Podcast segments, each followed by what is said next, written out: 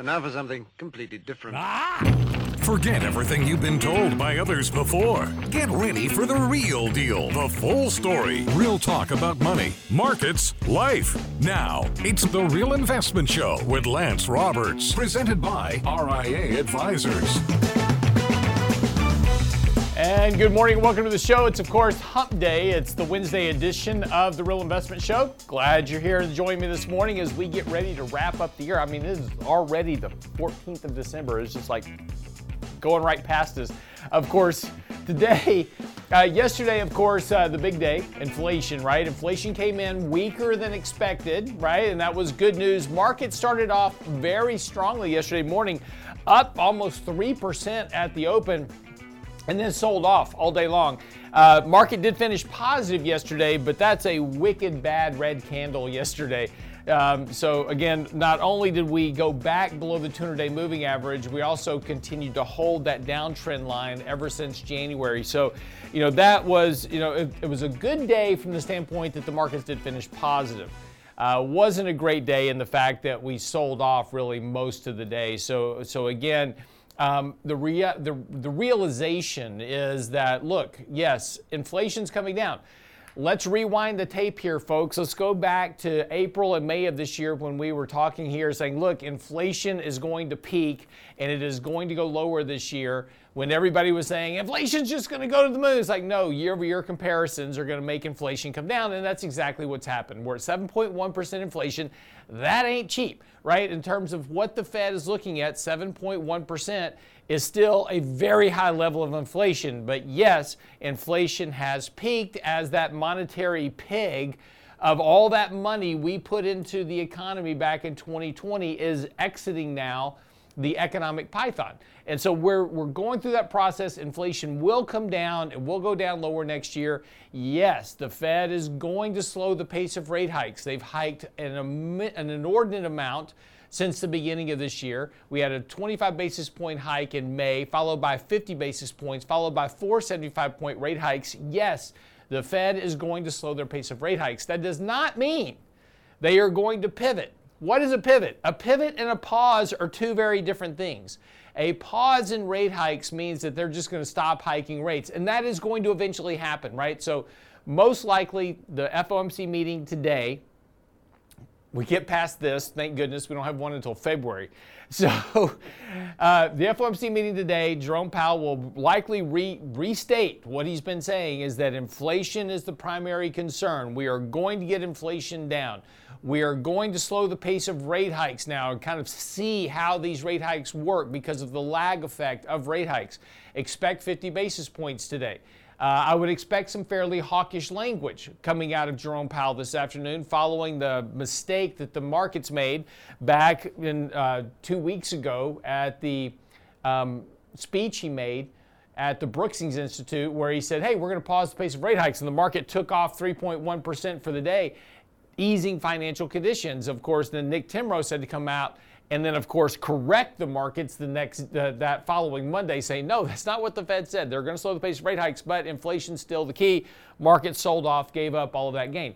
Same thing here. 7.1% inflation is not where the Fed wants to be. They are going to hike rates until they get that rate down to 2%, and that is a long way from here. That won't happen until mid to late next year by the time we get there, depending on how fast inflation really starts to come down here.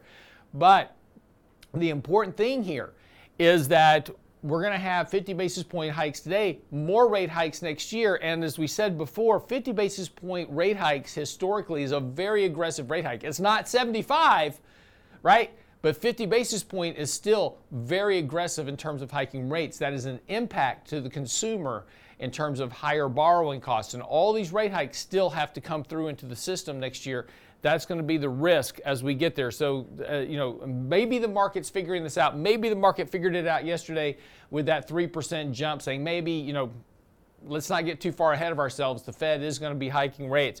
But again, look, good news. Despite the fact that the market did, you know, finish up yesterday, still in this consolidation range, still te- we tested the 20-day moving average yesterday, bounced off that, Uh, during the day, we sold off to it, bounced off of it, closed a little bit above it yesterday, still below the 200 day moving average. All that resistance still kind of intact for right now. Market, despite all the movement around, markets haven't gone anywhere now since going all the way back to about November the 8th. So since November the 8th, markets have gone nowhere. We've just kind of been stuck here ever since we had that 5.5% jump on that last reading of inflation that was weaker than expected. Um, we've gone nowhere, just trading sideways at this point. Now, here's all the good news. After today, we get the FOMC meeting out of the way. I don't know what's going to happen. We'll see what happens with markets. Friday, we have $3.2 trillion worth of options expiration. That's it. Once we get through Friday, we've got two weeks of bliss going into the Christmas holiday season. Uh, Santa Claus rally, of course, right around the corner. That should get us through the end of the year. Hopefully, lift markets back up here. No, new target now after yesterday's open is 4,100, so that is potentially the top end of that range at the moment but we could get a rally into the end of the year. Um, then the first couple of weeks of January, January has more money flows combined than every other month of the year, uh, all combined. And and the reason for that is all the money coming in for the new year, 401k contributions, all that uh, matching, all everything that happens with pension plans. So uh, first 10 days of January tend to be seasonally very strong. So again, we've got a kind of a four week stretch here where maybe we get a little bit of a reprieve from some of the selling, get a little bit more upside in the markets here near term. Uh, we'll, we'll see how this kind of shapes out. Today, though, of course, get through the FOMC meeting. That'll kind of give us a basis for you know where we can kind of start looking if we want to try to add some trading exposure maybe we can. Uh, the MACD sell signal still very elevated here, but you know it's not uncommon for it to even trigger a buy signal again, even from an elevated level. Uh, that'll give you a short-term kind of a trading run potentially, but again, it'll be limited because a lot of these indicators are still very overbought uh, short-term, and particularly after yesterday, it pulled a lot of these indicators up. You know, our, our previous oversold indicator now getting already pushing back up towards overbought levels. So upside will be somewhat limited, but there will likely be some upside depending on what happens today. Now, again, I, I really don't have any clue. At 2 o'clock today, when the FOMC makes their announcement, uh, this market could be up 3%, it could be down 3%. I mean, it's just depending on how hawkish that language actually is coming out of Jerome Powell. Let's see how we finish out today. I would remain a little bit cautious on allocations. Whatever happens today, happens today uh, and then we can kind of reposition and, and rethink our strategy um, in, in, terms of allocation as we get through today and start heading into that last couple of weeks of the trading year where you have light volume. Uh, basically, everybody leaves and you have inmates running the asylum. So we'll, we'll get through that. Okay, outside of that, of course, uh, inflation, FOMC, get that behind us. Uh, other things that we're going to be paying attention to earnings uh, right now. So, you know, stock buybacks have been helping support markets so far. That's been a very strong push. Um, but earnings are going to start being important once we get into January, February, March, right? So this is December. We're wrapping up now the fourth quarter. We're going to get into earnings season right around the corner. I know we just finished earnings season, and here it is again. Uh, so millennial soccer right around the corner. Estimates have come down. Uh, everybody gets a trophy. So get into January, we'll start getting really kind of the reports on retail sales, what's happening in, in terms, really kind of get that good you know, kind of first view of the consumer and consumption. Of course, that's 70% of the economy. But we get into January, we'll start getting those reports about how good Christmas sales were or maybe weren't. We'll, we'll get there. Um, a lot of stuff to get into today, of course. Danny Ratliff joining me, certified financial planner. We'll be right back after the break. Michael Lebowitz's new article, very good article today on the website, realinvestmentadvice.com. Go get that now. We'll be right back. Don't go away.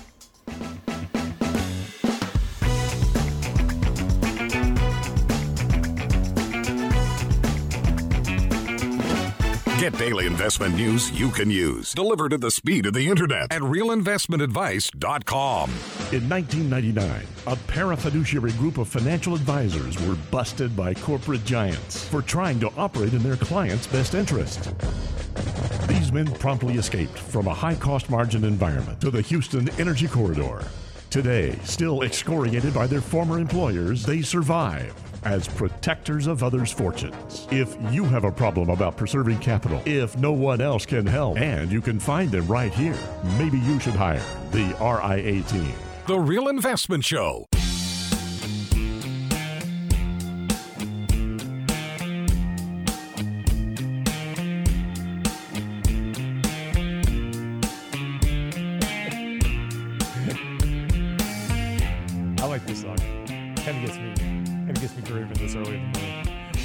Ratliff joining me this morning as well.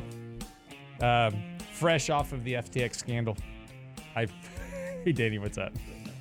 That's a heck of a lead in. So, so where are you going with this one, Lance? So uh, speaking of that, so yesterday, of course, uh, we were discussing the FTX scandal. Uh, yesterday morning, of course, at that point, charges were we were pending, waiting the charges to be released against Sam Bankman-Fried, and we kind of went through those yesterday, and you know what that all means. Of course, yesterday afternoon, uh, big announcement. I was supposed to do Fox Business News at uh, two o'clock sharp, and got delayed till two forty-five because that was exactly when they were actually announcing all of the charges, uh, both civil and criminal.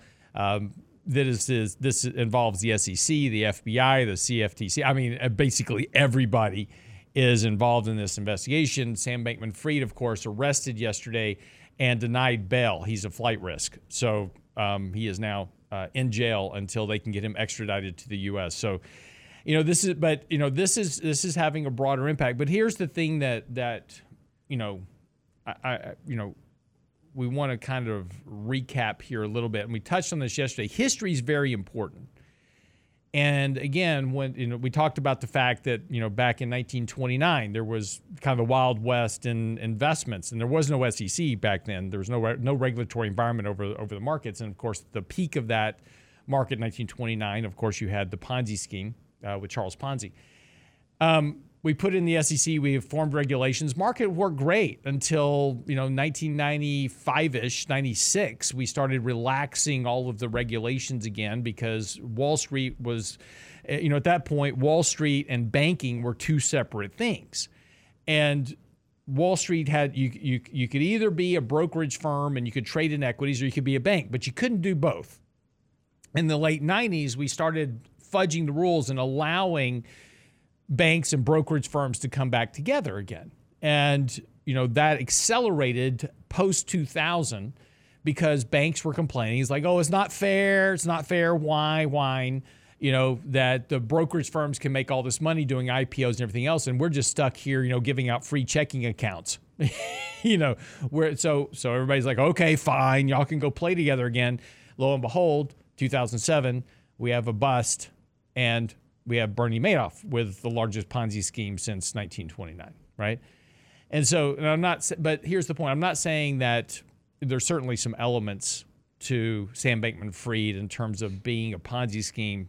They were using client money to solve other problems. That's kind of the essential basis of a Ponzi scheme. But, you know, again, the point here is is that we in you know 2020 here we go again, you know, flooding the system with all kinds of liquidity, creating a lot of speculative ap- appetite, too much money chasing too few assets.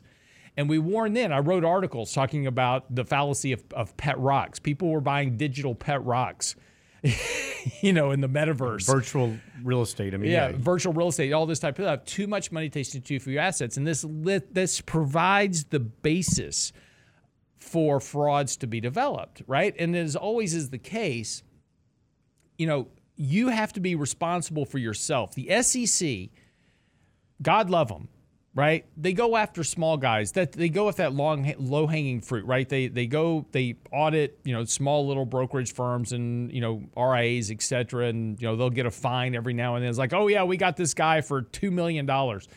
They miss the big stuff, right? Because they don't get involved because again, you know, if you're going to go audit or try to go after a Goldman Sachs or a Bank of America, and this is why whenever there's a, a crisis like we had back in 2008, right, uh, you know, clear violations of security laws all across the board by Bank of America and Goldman Sachs and others, and they got off by paying penalties, right? No, no, no declaration of anything of any wrongdoing. They just paid some penalties and fines were basically just a tax. That was the cost of doing business for the billions they made in issuing fraudulent mortgages, right? So they paid a cost of doing business. And then President Obama at the time made it even easier because they said, oh, we'll cut your fine in half if you'll donate some of your fines to these political causes that we like. And so that provided funding for La Raza and some other from some some other organizations and got fines cut. So it made it even more favorable for the banks to be a criminal enterprise. Saw this with Wells Fargo, you know, opening up accounts for people that didn't want accounts open. Um, you know, but this goes on, right? We they can't ever get the big guys because the big guys are lawyered up they have, uh, you know, and if you and if you're at the SEC and you want to go work for a big firm, you don't go after the fish you're going to go work for eventually. And you know, we even saw this with FTX. They had, you know, former counsel, you know, working with them. So the problem is we never catch these things in advance. But after the fact, and here's the point of the whole conversation. So here, this, you know, easy money creates the environment to have a fraud. Now, after the fraud is complete, and it's apparent to everybody it's a fraud. Now we go arrest the guy, we put him in jail, and now, and this is the this was the important. So this is a long lead up to the important thing that was said yesterday by the SEC. The SEC said if you're not in compliance, you need to come talk to us, so that we can get you into compliance.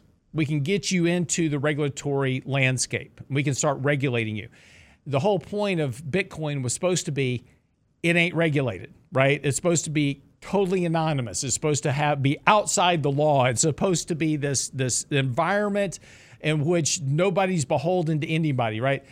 And and we warned a year and a half ago that legislation was coming and that regulation was coming for these exchanges and, and these coins and it, and because they are securities they will eventually wind up being securities and they will wind up being fully transparent because government wants control over these assets for safety reasons. And again, to protect consumers because consumers aren't able to assess the risk they're taking. And, you know, look, people have lost, individuals have lost billions of dollars in not just FTX, but a whole variety of these, you know, issues that have gone on because of too much speculative risk taking because of too much money in the system. And again, we just, when markets are going up, it's like, oh, what, you know, I just throw money at it can't lose. It just goes up and it's always going to go up. You know, this but this is where Danny and I talk a lot about risk management, understanding kind of what's going on. And you know, our job is is is to make money, yes, but our job is also to keep you from trying, you know, from losing so much money. And sometimes that means you can't chase these these wild west things because they always tend to end up badly. But you know, look, this is all going to have a very big turn of events over the next you know a couple of years, we'll see a lot of this. we will see a lot of changes to the crypto industry and and really where it winds up. And um, you know, a lot of the initial fervor will be taken out because once it becomes a regulated environment, it will be much more difficult to bring coins to market but it will also limit the upside potential for a lot of these transactions as well. So, anyway, that's my rant this morning, Danny. Yeah, but I, I, think you make some good points there, Lance. But if you look back at any of these things, like you mentioned Bernie Madoff, you look, you mentioned, uh, you didn't mention Allen Stanford, but you you start thinking about some of the that's bigger. Ponzi schemes or bigger issues where there's been true fraud. Within, there's always going to be bad actors, right? right? But these guys were operating not under the scope of regular business practices, right? I mean, you had Bernie Madoff, who was creating his own statements, had his own uh, clearing yep. firm on another level. That they were they were basically fraudulent the whole time, forging these statements, right? Yeah, yeah he you was have, the broker, the accountant, and the RIA. Correct. Yeah, and then you have then you have Allen Stanford, who is the Bank of Antigua, right? Um, and so sometimes when things are too good to be true, they likely are, and maybe that should throw up some red flags. But many times, and, and just like this with FTX, they're operating outside of the scope of typical regulatory environments, mm-hmm. and so they're trying to catch up which is another reason like we don't hold assets personally, right? We hold assets at a custodian.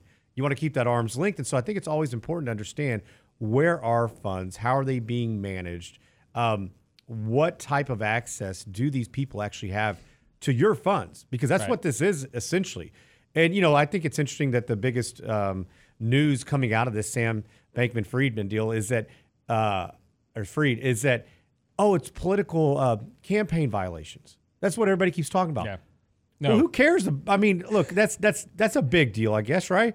But he took people's money. That's the bigger deal well, about it. Why was, is the headline that? Well, the thing was, is he took people's money to make those political Correct. donations, right? So he was making political donations, by the way, if you didn't know, to both Democrats and Republicans, but he was using customer money to do that. And, And, then he was and- using other people's names, and he said all the Republican money was dark money, he, which essentially means that he was using somebody, he was having somebody else go donate, and then he'd reimburse him, is what I read at least. Right.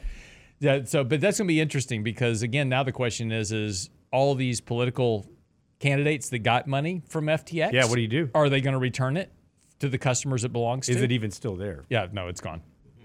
Yeah. So, but the, but the point is, and, and again, you know, the, the here's some. And, and I know this is a bit of a rehash. We talked about this a bit yesterday, but this is kind of the news that's going on. But here's the things that you need to to be aware of as, as an individual, because you're going to get presented with these things, you know, from time to time. It's like, and, and you're going to get these things that are too good to be true. Um, let me give you a good example. Um, people come out with, you know, private REIT offerings all the time, right? And and they, they come out and they say, hey, invest in this private REIT. It's going to give you a 17% annualized rate of return. I'll take that, right? 17%, right? That's a projection, right? There, these are, and, and I'm not saying that that's wrong, right? I'm just saying you have to to understand what your risk is. It's all a projection. They don't know, and too many things can happen, right? You can have an economic downturn. You can have a whole variety of things happen. You know, they can build the building and nobody comes, right? You know, it's it, there are things that can happen that can can greatly skew those very high rates of return. So just always you have to understand is like somebody offers you a really high rate of return, you have to ask, what's the risk? What why am I so lucky to get this? You know, other things to pay attention to. Never give somebody money that you're right and like you don't write a check to Danny Ratliff, CFP, for an investment portfolio. No, that should be to a, a major, well-established custodian, Charles Schwab, Fidelity, Interactive Brokers, you know, TD Ameritrade. You know, that's where your money's being held, where you have security, you have oversight, you have regulatory, you know, uh, issues. And these are well established firms. Yeah. They're, they're not fly by night or up and coming that, oh, well, I hope Yeah. they're there. So, but those are the things, you know, just you know, the important thing is, is if it sounds too good to be true, it probably is, and even if it isn't, you may be not really missing out on all that much stuff, right? So it's better to be safe than sorry, as they say. All right, be right back after the break. Stuff to get into with Danny. Don't go away.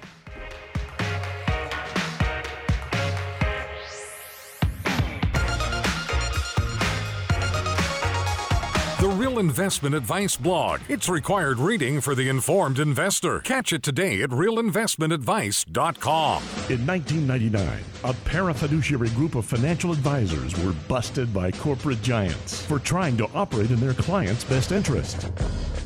These men promptly escaped from a high cost margin environment to the Houston Energy Corridor. Today, still excoriated by their former employers, they survive as protectors of others' fortunes. If you have a problem about preserving capital, if no one else can help, and you can find them right here, maybe you should hire the RIA team. You're listening to The Real Investment Show.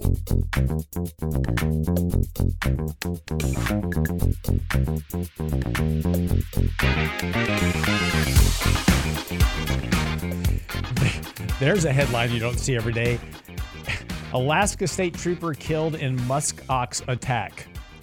So, Ew. yeah. It does, you know, you don't see that very often. Musk oxes as as being, you know, bears I get, right? But yeah, musk Well, oxes. muskox are a little different. You don't know how familiar you are with them. They're, Yeah. They kind of travel in herds. They're Yeah. typically, um, you know, they're not just going to be in, you know, rolling through the neighborhood typically. So Yeah. you you got to probably get pretty close. Yeah. Yeah, so it, My guess is maybe I don't, was I don't know the whole. or- I don't. I, like I said, I don't know the whole story about what happened, but apparently, you know, this is, you know, it's a tragic accident. Uh, that, Yes. you know, Yeah. that's occurred, but you know, it's just something you don't see every day. Yeah, kind of in your headlines. Not to be confused with Elon Musk. Yeah, that's correct. Who, you know, he has even said that he's at risk with You think? with what he's doing. He's also Elon Musk is no longer the richest man in the world either. really? Yeah. After yesterday's drop in Tesla stock, Hmm. he has fallen out of the number one spot. So Do you know who is?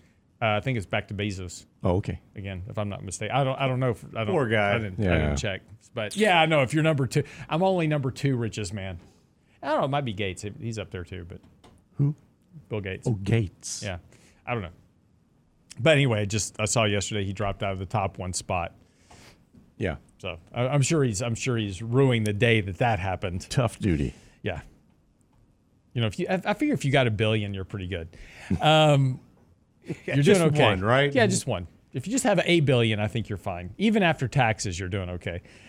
Um, it always cracks me up. People say, you know, like the, the lottery's like a billion bucks. Say, yeah, but after taxes and you know the lump sum payout, it's, not, not that, that- much money. Yeah, Well, the funny thing is when the, when the lottery gets really big, everybody's like, "Hey, we're gonna go buy some lottery tickets." Yeah. I'm like, wait a second. Any of these would be life changing for 99.9 percent of people out there. I know. Hey, but when it was the small ones. but when the Powerball was 1.2 billion, my wife and I bought tickets. Did you? Yeah, had to, just had to. You know, just you never know. I didn't want to work with you anymore, so You know, the sad thing is, is that if, I, I would bet that uh, that if you won it tonight, you'd still be in here tomorrow. yeah, probably. Just Yeah. because I love you, man. If only It's to all pack good. up his desk. yeah, Yeah. He'd be bored out of his mind. I would be. Well, that's true. Yeah. You know, uh, one of the things that uh, had, you know, you've also got to be careful. You know, we're talking about things before the break, you know, with this FTX scandal, things you got to be careful of, right? You know, don't write a check to somebody for an investment. You know, make sure that where the money's going, it's supposed to be there. That's where it's supposed to be. Um, make sure that what you're investing in is what it really is. And, you know, it, it's okay. You know don't get don't fall in love with projected returns because those very often don't turn out to be the case. You you'll still make money you just won't make you know 20% you might make 5 6 7 8% right? So you know you're still going to make money most likely and just make sure that you're you know have realistic expectations. But one of the other things you've got to be careful of is when the media starts telling you something most likely and most often something else tends to happen and now you remember that last year everybody was talking about, oh, the 4% rule, it's dead, right? Because when interest rates were at, you know, on the 10 year treasury were at half a percent, it was like, oh, you can't take out 4% anymore on your account because, you know, blah, blah, blah. Look, there's a lot of things that have changed. You know, a million dollars ain't what it used to be, right? Back in 1980, if you had a million dollars, you could make 12% on your money. The cost of living was about $20,000. So pff, you could live really well on a million bucks you know, with what you could earn in interest back in 1980. A million dollars today doesn't go that far, right? The cost of living for the average household family of four is north of $70,000 right now on an inflation adjusted basis. See, this is the thing that everybody forgets to tell you. That million dollars, you got to inflation adjust that. And so, you know, you see a lot of these articles on CNBC. It's like, oh, just, you know, here's how to get, you know, this guy's a millionaire. He saved up a million dollars. That's awesome, right? I'm, that's fantastic. He's better off than about 95 He's 30 years old and he's retired. yeah, you're 95% better off than everybody else. Well, that's all fine and dandy, except a million dollars 30 years from now is not, you know, the cost of living is going to be what? $100,000. And so you've got to generate 10% a year on a, on a million dollars to live a $100,000 lifestyle. See the problem, right? This, this is the problem. We don't then, and these are the things that the media doesn't tell you they all sound great. Oh, just you know, buy a bunch of index ETFs and dollar cost average. You know, have a million bucks when you retire. It'll be awesome. A million dollars is, is not going to be that much money 30 years from now. Yeah, they forget to inflate it. Yeah, exactly. Imagine that. Well, this is the same thing with the 4% rule, right? Two years ago, 4% rule is dead. Can't do the 4% rule. You got to be all in equities. You got to have 100% of your money in equities because the 4% rule is dead. And guess what? The 4% rule is back. Because why? 10 year treasuries yielding almost 4%. Now, now you know, what's interesting is, is last, you know, earlier this They year. They wrote this last week, though. It's I know. three and a half now. So Uh, exactly. But earlier this year, Danny and I couldn't sell bonds to anybody. Nobody wanted bonds earlier this year. Now we're, you know, we open up bond sleeves and we've got this massive demand for bonds because everybody wants to own bonds now, right? So be careful about what the media tells you and don't extrapolate out, you know, something to be the case forever because things always change. But again, yes, you're right, Danny. The 4% rule is now back for Well they're, they're- well, they're changing quickly, and I think this is one thing to just keep in, in mind when you look at these things. Because right now, so Wall Street Journal has a new article out. It essentially says the four percent rule for retirement spending makes a comeback. Well, just last year, the same people that did this research, so Christine Benz at Morningstar, Yeah. they they said, hey, it needs to be three point three percent because of yields are low, um, valuations were high, and now they're saying, well, because valuations are low, not because of inflation, not because of yields, actually, Lance. They're saying because valuations, Now we can go in and, and say we feel much more comfortable at actually 3.8%, so close Yeah. to 4 So, um, but where, where, done, where's, where's she saying valuations are? She's saying valuations well, low. she said they're, they're much lower now. So now we, we feel like that the wind should be at our back, but we know the valuations aren't all that low yet. yeah, they're, you know, they're they are down from thirty to They're way down from where they were, yeah. twenty two times earnings. Yeah. Yeah, So, but but I think the big thing is, that you know we always talk about take these things with a grain of salt when you hear these, and you know I can tell you this: I've never had a client each and every year give themselves a raise. Oh, January first, we're getting that three point eight percent raise. Let's turn it on. Never, never have I had that happen. Now, typically, it's the conversation we're going through financial plans. Hey, how's everything going? Uh, you know, check still hitting your account on the right time of the month. Is it still enough money? And usually, what happens is, you know, one spouse will chirp up and say, "Hey, you know what? I just don't feel like money's going as far as it used to. Uh, or I feel like we're living paycheck to paycheck for the last week of every month. Um, you know, we just don't have enough. In fact, I had a guy, I've told the story probably in the past, that he used to eat ramen noodles. He would see for the last week, he and this guy had plenty of money, he would see how much or how little he could spend in that last week of every month. It was a game to him. And you know, his wife said, "This is nuts." And I said, "Yeah, I wish you told me about this a while back. We could fix this problem." but the point is, is that these numbers are going to change. They're going to be different for everybody. So what this this rule of thumb, it's a traditional old school rule they created years and years ago, was that if you could take four percent out of your portfolio, so essentially you you'd hope you'd be able to get a four percent yield, a return. Those funds would be able to last for 30 plus years. And what they essentially do is that for inflation each year, you give yourself a little bit of a raise to keep up with inflation. Now, we stress plans. We, when we do financial planning, we actually assume that you're going to do that, but most people don't do it. But you know, we've actually seen studies, Lance, that suggest that that number should be closer to 2.6 to 2.8 versus this much higher number. And you know, and if we're in this environment where everybody expects, you know, you talked about in the first segment, this, you know, maybe the pivot or it's just a stall and then a pivot. These yields aren't going to be here forever, so you better lock in while you can, right? I mean, if that's Yeah. the case. Yeah. Well, no, and this and this is you know, and again, you know, when you go back and look at history, when that four percent rule was in place, interest rates on the ten-year Treasury were you know seven, eight, nine, 10, 11 percent. Way higher. So you could take out, and the theory, the theory was you could take out four, and then your portfolio would still be growing every year to adjust for inflation because you're not taking out as much as it's earning, right? Correct. And that's and that's the whole thing. But again, that hasn't you know been the case for quite some time. But people forget that prior to 2008, 10 year t- the Treasury was yielding six percent ish, five and six percent, just prior to 2008. Um, you know, post financial crisis, you know, we've crushed yields to basically nothing, and you know now we're trying to get yields up uh, to track inflation, but they can't even do that. And that's one of the big things. That's one of the big takeaways from all of this, right? You know, we've got seven percent inflation, and the yields on the ten-year Treasury are three and a half, three point six percent, right? You know, yields should track inflation. The yields on bonds have a long historical correlation to inflation and economic growth because that's what the economy will support. So if yields aren't tracking inflation, that tells you that the economy is not growing strong enough to support those higher yields, right? Because it's all about the, the supply and demand for credit.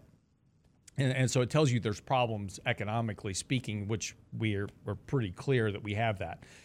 But but again, you know, so just you know, like Danny said though, you know, these four percent rules and these rule of thumbs, they're, they're kind of they're they're great for just if you want to sit around the house and go, you know, I've got this much money. If I could make four percent on it, could I live my lifestyle? That that's a great little rule of thumb, right? You know, because hopefully we can generate three, four, five, six percent rates of growth, you know, in a year, depending on what the market's doing but it's kind of a great little thumbtack. But don't rely on it. Don't don't go into retirement going, oh, I'm going to get four percent every year because that's th- this year's a good example of that, right? Yeah. Nothing's really worked this year. Stocks are down, bonds are down, commodities are down. I mean, you, you name it. Um, you know, nothing has really worked well. So you have to, and again, this is why Danny talks about stress testing plans. You have to account for these years where things don't work out as expected. And what happens if like many people are stopping their, you know, they're slowing their spending down because of the environment we're in, but they're still spending the same amount of money Yeah. because everything costs more. Yeah. So that's an environment we haven't been in in a long time. All right, be right back after the break. Um, talk about four steps take if you lose your lose your job. Of course, uh, you know layoffs are picking up here. So what happens if if that happens to you? Talk about that when we come back from the break with Danny Ratliff. Don't go away.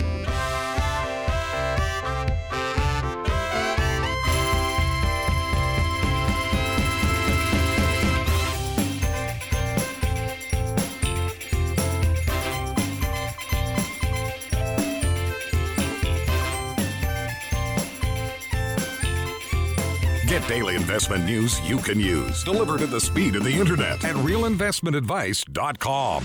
In 1999, a parafiduciary group of financial advisors were busted by corporate giants for trying to operate in their clients' best interest.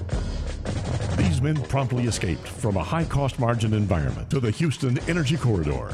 Today, still excoriated by their former employers, they survive as protectors of others' fortunes. If you have a problem about preserving capital, if no one else can help, and you can find them right here, maybe you should hire the RIA team. The Real Investment Show.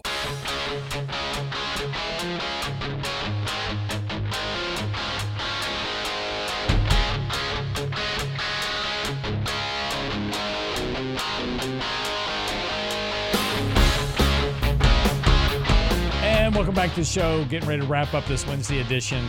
Show about went by fast today. Um, so of course, you know, right now we're talking about and you know potentially an economic slowdown in 2023.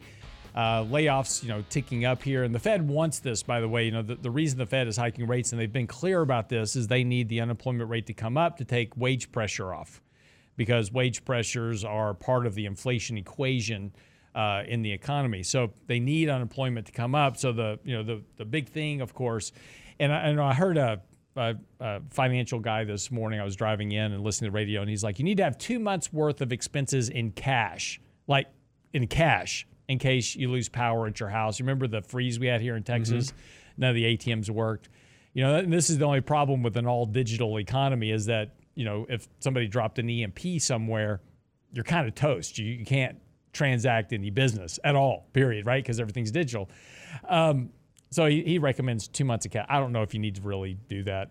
You know, always keep I always keep some cash laying around, and my kid's like, "What's that, Dad?" And I was like, "This is this is called money. It's green, and it's and you can buy stuff with it." And they're like, "Nobody does that anymore, Dad." Ours So to pay the babysitter. I know, right?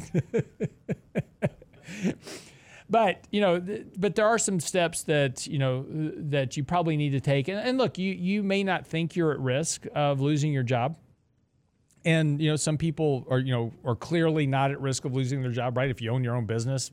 But what happens if something happens to your business and, and it goes out of business, right? That can happen too. Uh, you have a health issue, or you have other, Yeah. or family members have health issues, and now you have to step away from the business. I mean, these are all bigger issues that well, you, know, I mean, you need to j- think about. Just think about early, you know, here, you know, January, February of 2020. You're a restaurant, totally business, kicking butt, doing great, right? Pfft, I'm not going to lose my job. I'm fine.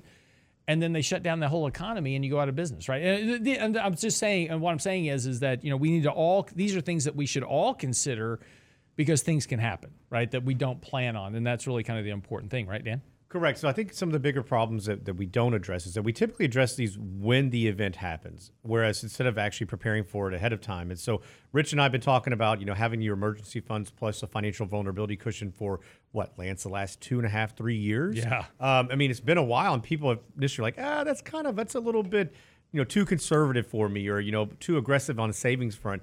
And really, it's just about making sure that you're protecting you and your household. And so, you know, if you are, you know, I, I think that even prior to losing your job, you know, if you have some time over the holidays, I'd start to assess your budget, understand exactly, you know, where you are, make any adjustments that you may need, and think about where the, what are the first places that you would cut if you did lose your job. Um, you know, I find that many times when we go through this exercise, that many people find that they have a lot of, you know, miscellaneous and other items they forget they're even paying for. So we've talked about this where, you know, make sure that you understand all of those online subscriptions or things that you just get automatically. Are you actually using them? Do you take advantage of it? I mean, you see so many gym memberships, Lance, that are just, you know, they're they're not used, you know, nine out of uh, 12 months. And then January 1st, you know, everybody, you know, swamps the gym once again. So just the little things that can help you understand where that is. Evaluate your savings. Make sure you do have that. You know, I think having cash on hand is not a bad idea in the event something does happen. Um, you know, we always we don't want to rule anything out, but also making sure that you do have those funds set aside and make sure that you're earning something. Look, cash is not trash like it used to be. Look, it's still not going to keep up with inflation, but there are many places that you can actually go out and, and get a little bit of yield on. In fact, I had a client send me a note yesterday saying that PNC Bank is now paying 4%. Um, you know, they increase that. We're seeing many of these institutions are actually paying you a little money. However, The big brick and mortar, those guys are still paying basically nothing. So be a little bit more deliberate with your cash. Understand where you're going to put it. If you're going to have some on hand, make it work for you. And so that's that's another idea or something that you need to do. Now, if you are retiring, or if let's say you get let go and you're near retirement, uh, everybody says roll over that 401k. And generally speaking, that's a good idea, right? Because we're going to have uh, much better investment options. You're going to be able to more proactively manage the funds. You're going to have control of these funds versus being in that 401k plan that typically is not going to give you as many options. But if you're under 59 and a half, there could be some benefits for you keeping these funds in that account, especially if you need to make a distribution. So, you know, what I'm really talking about is people typically between 55 and 59 and a half. Some of these 401k plans give you a little bit more leniency than your traditional IRA would. So keep that in mind before you just roll something over automatically because that's what somebody says is the best thing to do. So you need to make sure you understand how you're going to pay your bills in the interim. Um, and then, you know, assess Social Security. If you're over 62. Now, granted, we typically suggest and, and, and recommend that people don't take it prior to full retirement age. There are some times that, you know, we can make an argument that you need to, right? It's just going to be, hey, you need it for cash flow. It's the only way you're going to live. Uh, maybe you have an illness. Uh, those are things that you want to consider. But in general, if you can delay, wait till your full retirement age. And if you can delay even longer, I mean, ideally, we'd prefer you wait till 70 or or a, you know a little bit longer, just because you're going to collect that eight percent between your full retirement age and age 70. And then you need to make sure that you're thinking about this not just for you, but for your spouse as well, especially if you were the high income earner. These are all considerations that need to be made where it is a family decision and discussion. Um, and then have a plan in place. Have you done a financial plan? Have you updated it? What does that look like in preparation? You know, I hear a lot of people, Lance, that come in and they say, listen, we just need help managing money. I don't need a plan yet. Okay, well, why not? Well, because I, am not quite ready because I'm not near retirement or I just don't think we need it. And the problem with that is that if you if you wait until everything is done, you're ready to step into retirement. We don't have any wiggle room to make changes that can help better prepare you for retirement. So the a good financial planner is going to help you build out that plan way in advance. So it's going to give you that peace of mind. It's going to give you the ability to know you can walk into retirement and you're not going to be scrambling trying to figure out how you're going to make ends meet. And there's lots of ways, you know. So a good financial advisor is going to not just to help you manage funds, but they're going to help you protect them from Uncle Sam in the sense of there's some smart strategies we could be utilizing now while you're working that are going to keep more money in your pocket later down the road.